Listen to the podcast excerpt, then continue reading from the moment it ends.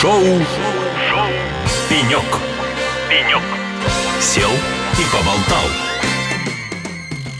Ну что ж, дорогие друзья, шоу «Пенек» на радио «Эхолосей». С вами я, Алексей Рудым. У нас серия необычных встреч, интервью. Они все посвящены 60-летию первого в стране факультета вычислительной математики и кибернетики, который был создан Сначала в ГГУ, потом в ННГУ, и теперь уже, собственно говоря, уже даже не факультет, а институт. Факультет ВМК в этом году празднует свое 60-летие. И у нас с этим а, будет большое количество гостей в течение оставшейся части месяца. 1 декабря будет праздноваться этот юбилей. Ну и у нас в гостях человек, который не просто много сделал для ВМК, а не просто является, ну, на мой взгляд, иконой наравне с Неймарком, собственно говоря, который создавал этот факультет. У нас в гостях советский российский математик, доктор физико-математических наук, профессор, заслуженный деятель науки Российской Федерации, президент Нижегородского государственного университета и вице-президент Российского союза ректоров а, Роман Григорьевич Стронгин. Роман Григорьевич, добрый день. Добрый день. Спасибо, что нашли время прийти к нам в гости. Нам это очень приятно. У нас с вами традиция через примерно 20 с лишним лет встречаться на радио, на разных радиостанциях. Я этому очень рад. И мне бы очень хотелось с вами поговорить про факультет ВМК. Никто сегодня, мне кажется, на планете не знает столько, сколько знаете вы про ПМК,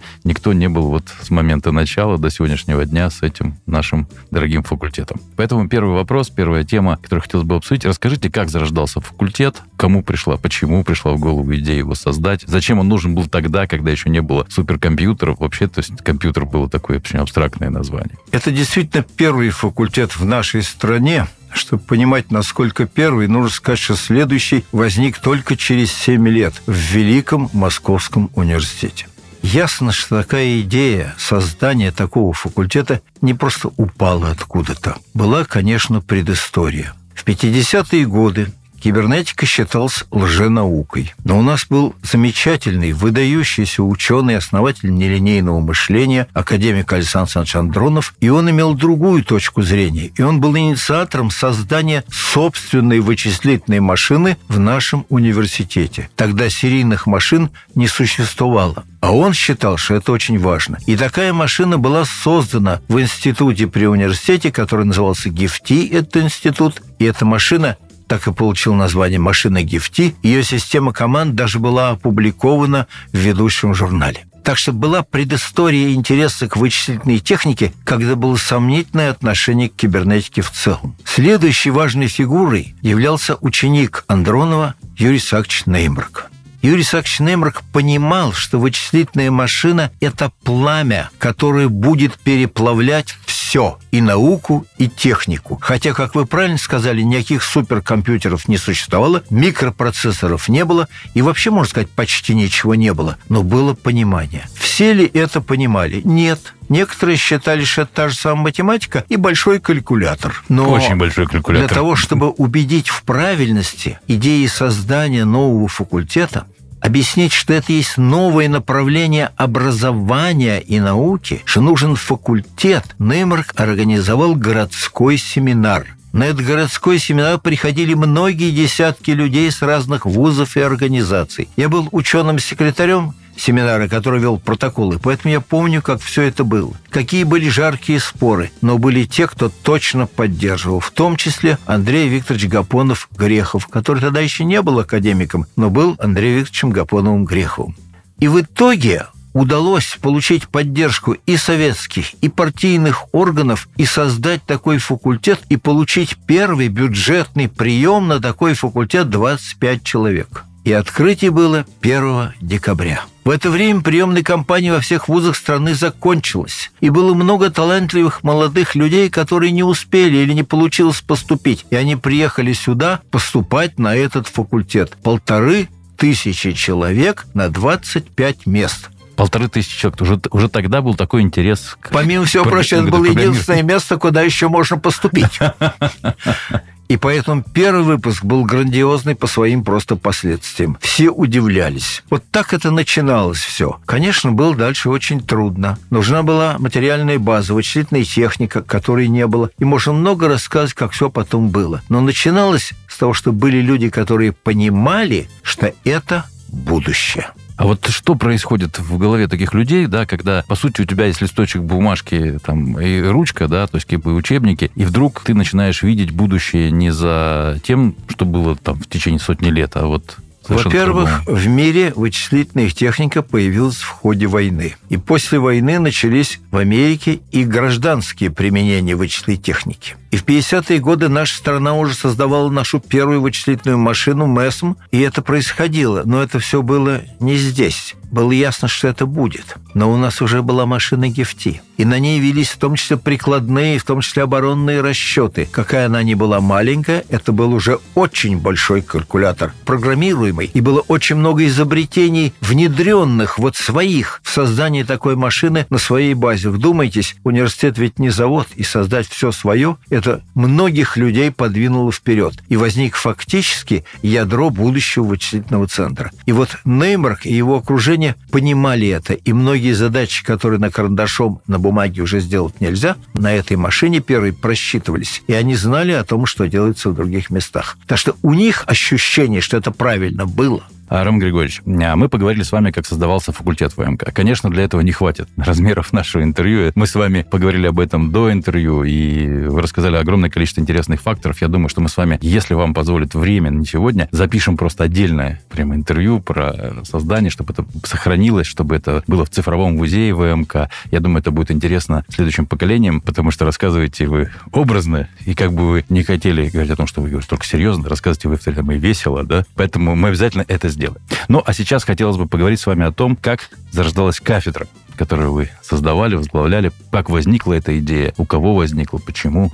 Нужно сказать, что факультет ВМК продолжал те традиции, которые уже были по изучению динамических систем средствами математики, которые зародились при Андронове, и прекрасно выполнялись эти работы Неймарком и его окружением было решено много прикладных задач. В частности, когда строилась Горьковская ГАЗ, забивали сваи, а другие сваи при этом вылезали обратно. Короче говоря, Неймарк создал теорию вибор погружения, виброзабивки, которая объяснила, как все надо делать, чтобы получалось без таких дефектов. Были работы по неголовным системам, которые он выпал с Фуфаевым. Короче говоря, можно перечислить много замечательных, получивших мировое признание результатов в области традиционной уже для университета работы по динамике разных систем средствами математики. Ильич, я правильно понимаю, что уже тогда у тех задач, которые решил университет, была не просто фундаментальная наука, но уже были прикладные задачи, которыми университет... Очень яркие можно... прикладные задачи и много. Это отдельная большая тема. Но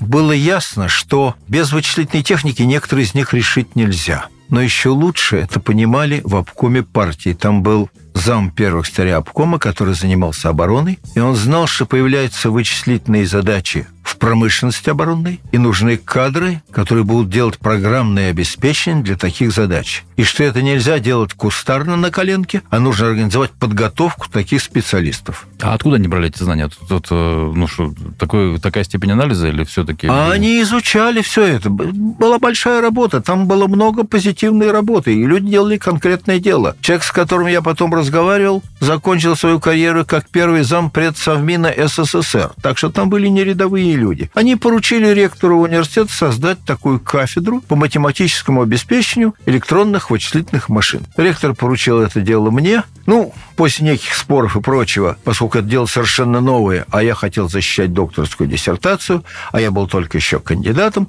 кафедру создали приказом министра высшего и среднего специального образования РСФСР в мае 1973 года. У нас был приказ, была поставленная задача, и больше ничего не было. Ни площадей, ни оборудования, ни соответствующей литературы. И вот за 50 лет можно говорить о том, что получилось. Мы довольно быстро сумели поставить это дело. И я хочу сказать, что является показателем успешной подготовки. А победы студентов на международных конкурсах – я несколько перечислю. В 2009 году финал соревнований Кубок воображения, 77 стран, команда нашей кафедры, второе место в мире среди этих 77 стран. Возьму еще пример. 2011 год. Студенческие соревнования по программированию кластерных систем в Америке. Первое место в мире наша команда. Ну, еще один пример. 16 год. Чемпионат мира по программированию. Бронзовая медаль на чемпионате. И можно продолжать. То есть уровень удалось обеспечить.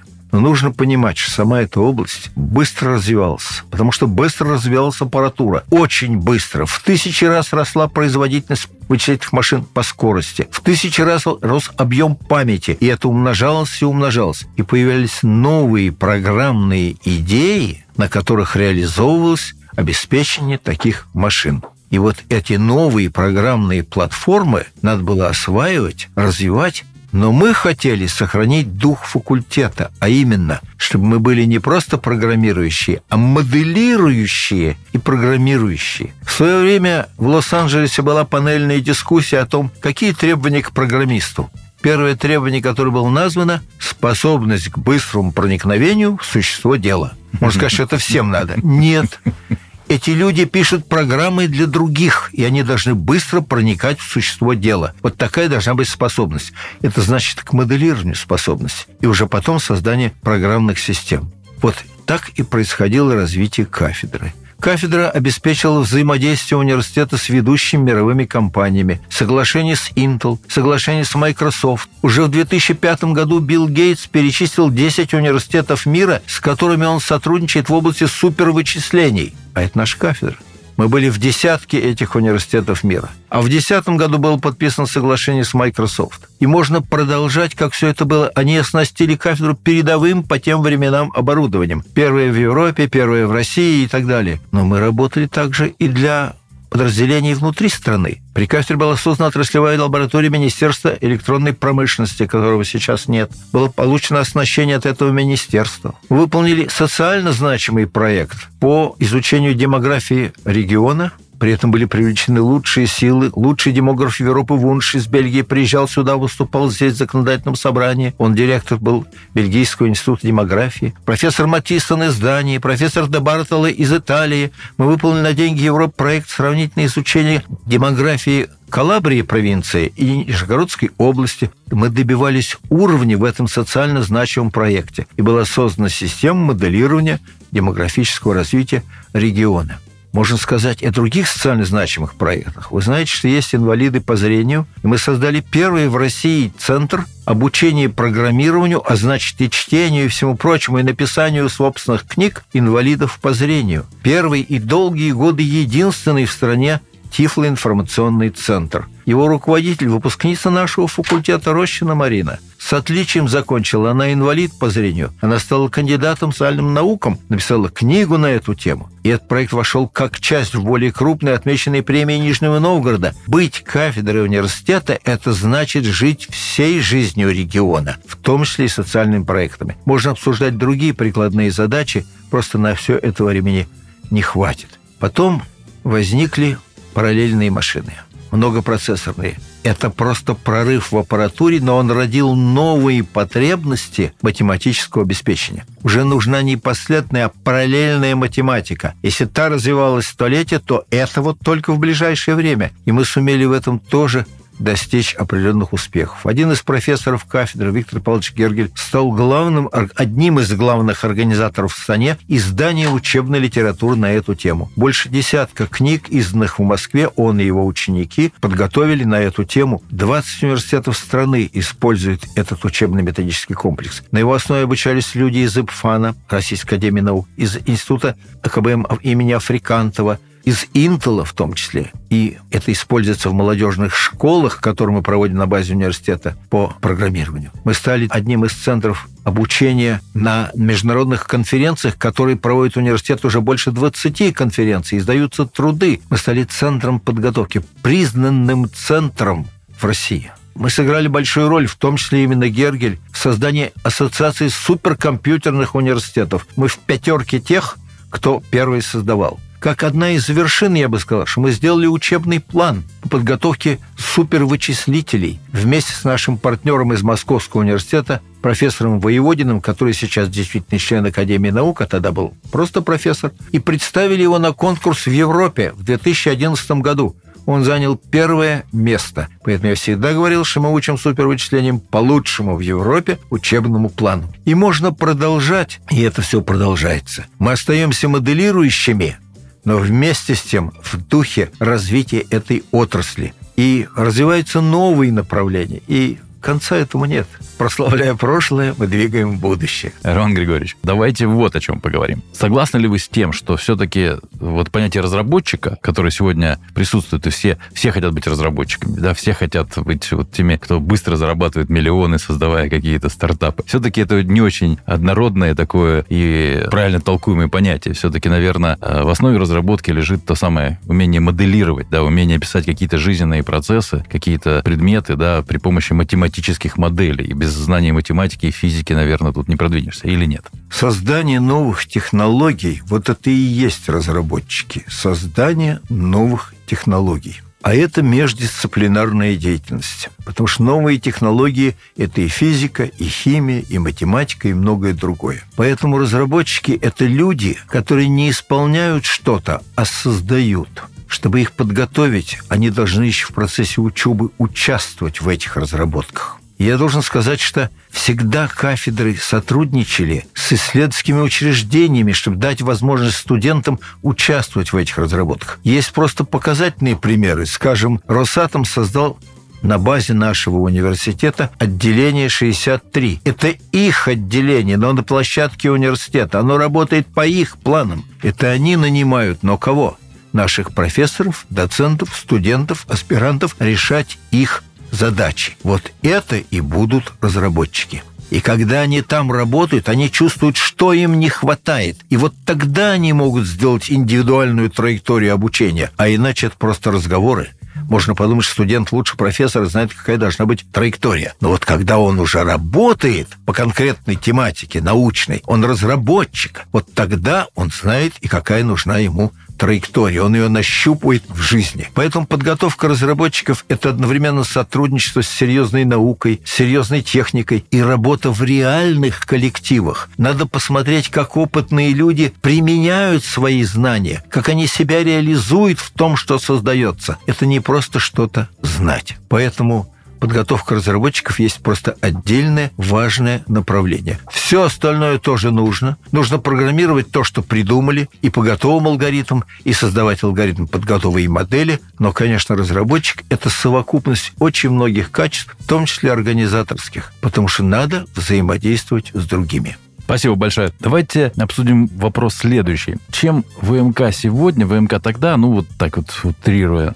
отличаются, да, то есть это вот эволюционно развивающийся ВМК который был создан тогда в ГГУ еще, да, или все-таки есть пути революции, которые меняют траекторию как-то сильно ну, это та область, которая очень быстро меняется сама. Конечно, математическая часть есть и говорить о аналитических методах, о математическом анализе, алгебры. Это фундамент, который меняется, но не так быстро. Но и там создаются новые модели, отвечающие современной реальности. А эти новые модели старыми методами анализировать оказывается невозможно – Поэтому рождаются новые аналитические, в том числе, подходы, но и вычислительные подходы. Сейчас это уже оторвать невозможно. Поэтому новый ВМК предполагает, что ты и моделируешь, и что-то новое знаешь в математике, но ты и программируешь на современных средствах, где это очень непросто. Я уже сказал, что многопроцессорная машина – это параллельная математика. И это надо все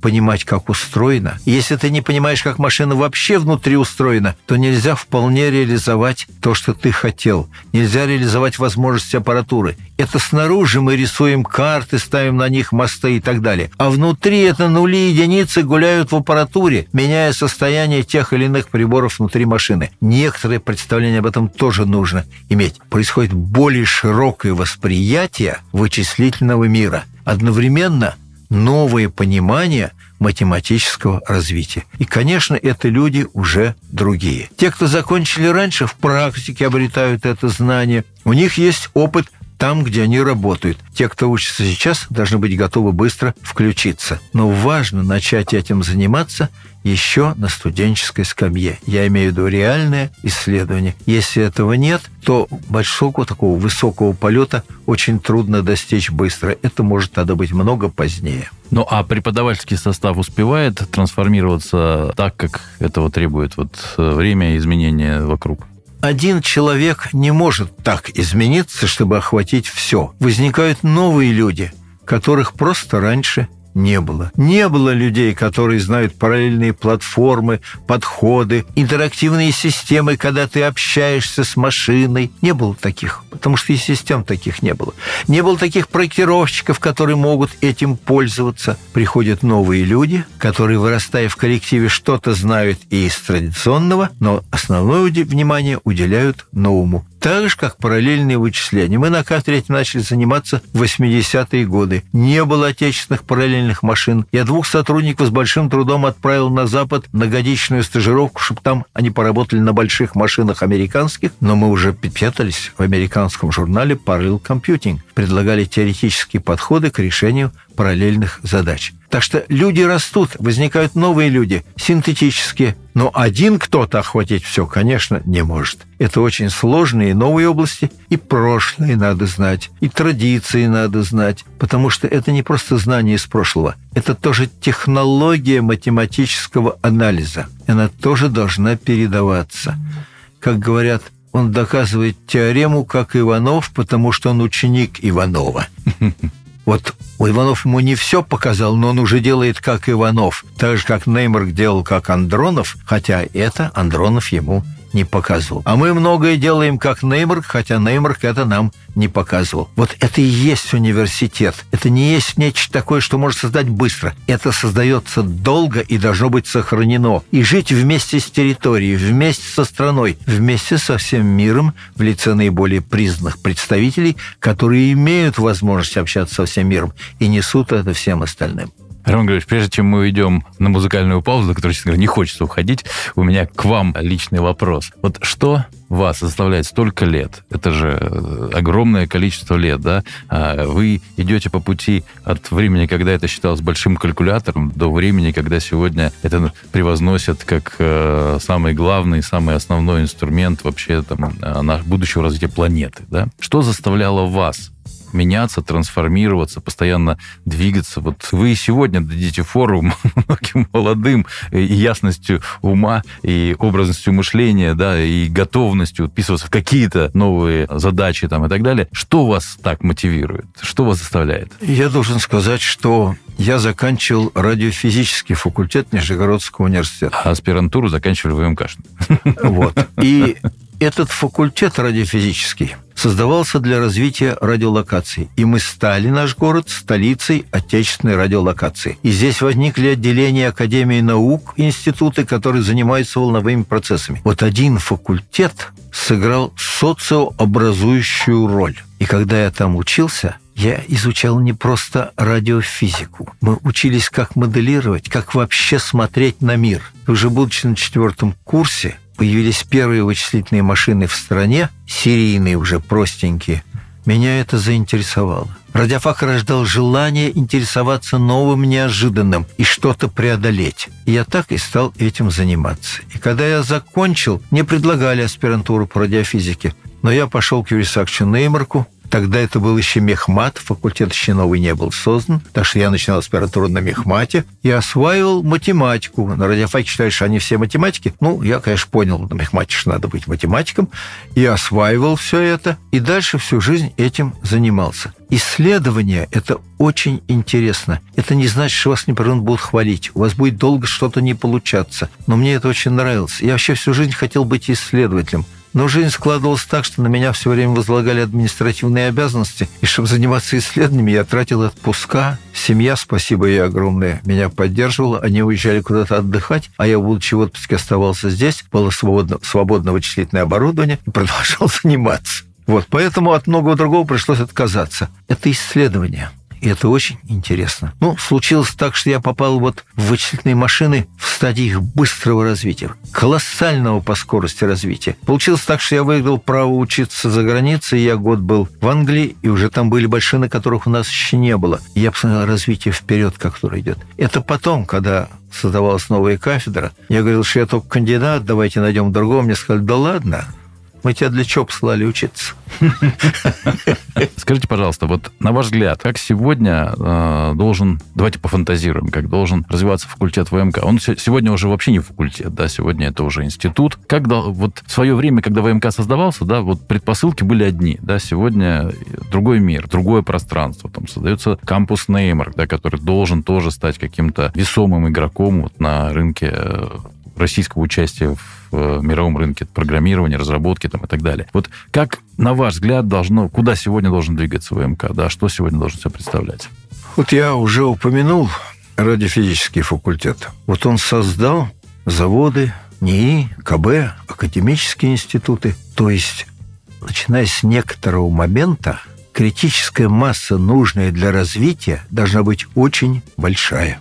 Нельзя на кафедре или в институте, вот сделать все, что нужно для масштабного развития. Масштаб должен быть. И сегодня в области информационных технологий факультет создал много подразделений. Я имею в виду людей, которые выросли на факультете, они создали свои фирмы, работают в институтах КБ, создали много предпосылок для развития информационных технологий. Но нужно продолжать наращивание критической массы. И вот сегодня нам помогает проект губернатора – вот этот самый кампус межвузовский Неймарк. Что здесь важно?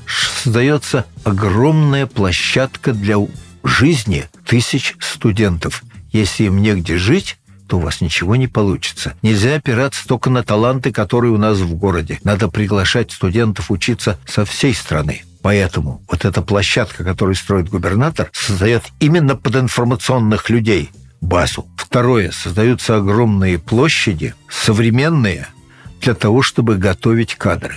Следующий шаг – как сложившиеся в городе вузы и другие структуры смогут наполнить это новым содержанием. Это есть вызов времени. Вот база создается, это вызов времени. И мы должны так же, как когда-то кафедра, справиться в этом огромном масштабе с этой задачей. Мы должны сохранить статус одного из ведущих информационных центров страны и я бы сказал мира. У нас может в чем-то быть похуже аппаратура, но мозги у нас ничуть не хуже. И поэтому это наша задача – справиться. Прославляя прошлое, мы двигаем будущее.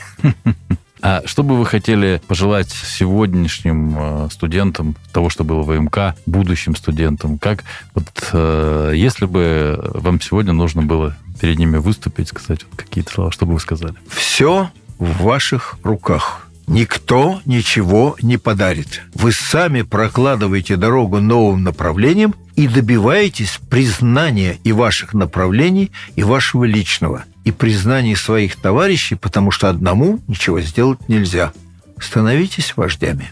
А, Роман Григорьевич, а скажите, пожалуйста, вот за столько лет работы на факультете, в университете, через ваши, ну, скажем так, руки, да, прошло огромное количество людей. Мы даже пытались на ВМК посчитать, сколько же было ВМК выпущено людей, но даже это мы сделать не можем, математический факультет, потому что не все данные есть, да, мы не можем это собрать воедино. То есть, ну, это огромное количество, тысячи людей. Общаетесь ли вы с выпускниками? То есть, как бы, есть ли у вас круг общения с выпускниками, или уходят и теряются? Как... Нет, ну, с тысячами людей общаться просто невозможно. Ну, да, но есть особо яркие люди, с которыми я, конечно, общаюсь. Был замечательный ученик Неймарка Шильников Леонид Павлович, признанный в мире, член редколлегии многих журналов. Я с ним, конечно, общался, очень яркий человек. Мой собственный ученик, профессор Сергеев, который одновременно является профессором итальянского университета и у нас профессором, который три года был руководителем Международной организации по глобальной оптимизации со штаб-квартиры в Нью-Йорке, отмечен многими международными премиями. Я уже говорил про Гергеля, который тоже мой ученик, очень яркий человек, и можно продолжать. То есть, конечно, вы общаетесь с людьми, которые вместе с вами и росли, и все делали. Ну что же, это очень здорово. Ну, Роман Григорьевич, все-таки закончим мы с вами на немного ну, шутливой, но очень серьезной, кстати, ноте. Когда я говорю, что вы дали многим людям дорогу в жизнь, да, а, я не шучу, потому что я один из них. 21 год назад мы с вами встречались на радио. Вот, у нас было с вами интервью на радио, которое, по-моему, сейчас даже в Нижнем Новгороде уже и нет. Тем не менее, тогда было интересное интервью, очень интересное. И студенты задавали вам вопросы по телефону, и один из студентов спросил вас, как вы относитесь к Бендеру. Помните? Вы, вы тогда рассказали написали о том, что вы считаете этого героя вполне ярким, талантливым, да, и очень находчивым, и это вообще хорошее качество. Тогда у меня было такое прозвище. Это был коварный вопрос от, собственно говоря, от наших студентов и друзей. И после этого, когда мне отказались ставить оценку хоть какую-нибудь за экзамен, да, потому что я был прогульщик. Я был прогульщик, у меня уже был бизнес. Тогда декан факультета Савельев пошел к вам лично как-то договариваться, что-то решать, что мне разрешили пересдать. И у меня есть единственная, мне кажется, пятерка на пятом курсе, поставленная вами. И когда Савельев пришел к вам и сказал, что у нас вот есть такой студент, который много делает для факультета с точки зрения там активной жизни, да, ну вот прогульщик и так далее, как бы ему пересдать, вы сказали, Бендер, что ли? И поставили 5. В общем, если бы не вы, то у меня бы не было этой жизни, да? Наверное, я не так много дал программированию с этой части нашему российскому рынку. Но я вам крайне благодарен. Сегодня мы хотим сделать обратный шаг, сделать вам тоже подарок за то, что вы пришли к нам на радио. Дайте, пожалуйста. Это тоже такой практически зачетка паспорт. Мы надеемся, что каждый раз, когда вы будете куда-то выезжать, это будет с вами, будете вспоминать наши интервью, которые, я надеюсь, будут также проходить как минимум два, раз 21 год. Надеюсь, на следующее интервью. Спасибо вам огромное. Спасибо за то, что вы пришли в нашу студию. Спасибо, что вы так много сделали для факультета. Я уверен, что выпускники факультета ВМК, нынешние студенты, да, которым не хватает таких звезд. И нам повезло. Мы соприкоснулись с огромным количеством звезд. Да? Я учился э, у Неймарка, я учился у вас, я учился у Гергеля. Это был... я сдавал ему кучу, кучу работ. Я... Мы учились у многих людей, которые стояли у основы факультета, сделали огромное... Им не, не так сильно повезло, потому что вот эта вся плеяда звезд сегодня уже практически не, не преподает. Но я думаю, что все впереди у нашего факультета, и нас ждут не менее великие люди. Безусловно, все впереди, и будет прекрасное будущее. И спасибо вам за внимание. Ну что ж, у нас в гостях был Роман Григорьевич Стронгин, советский российский математик, доктор физико-математических наук, профессор, заслуженный деятель науки Российской Федерации, президент Нижегородского государственного университета, вице-президент Российского союза ректоров, декан факультета ВМК в свое время, ректор Нижегородского университета. И просто человек, который сделал огромное количество вещей для нашего дорогого факультета ВМК, которому в этом году 60 лет. Оставайтесь с нами на волне, и впереди у нас очень много интересных гостей, лучше на свете музыка музыка. С вами был я, Алексей Рудым и шоу «Пенек». Пока. Шоу, шоу «Пенек». «Пенек». Сел и поболтал.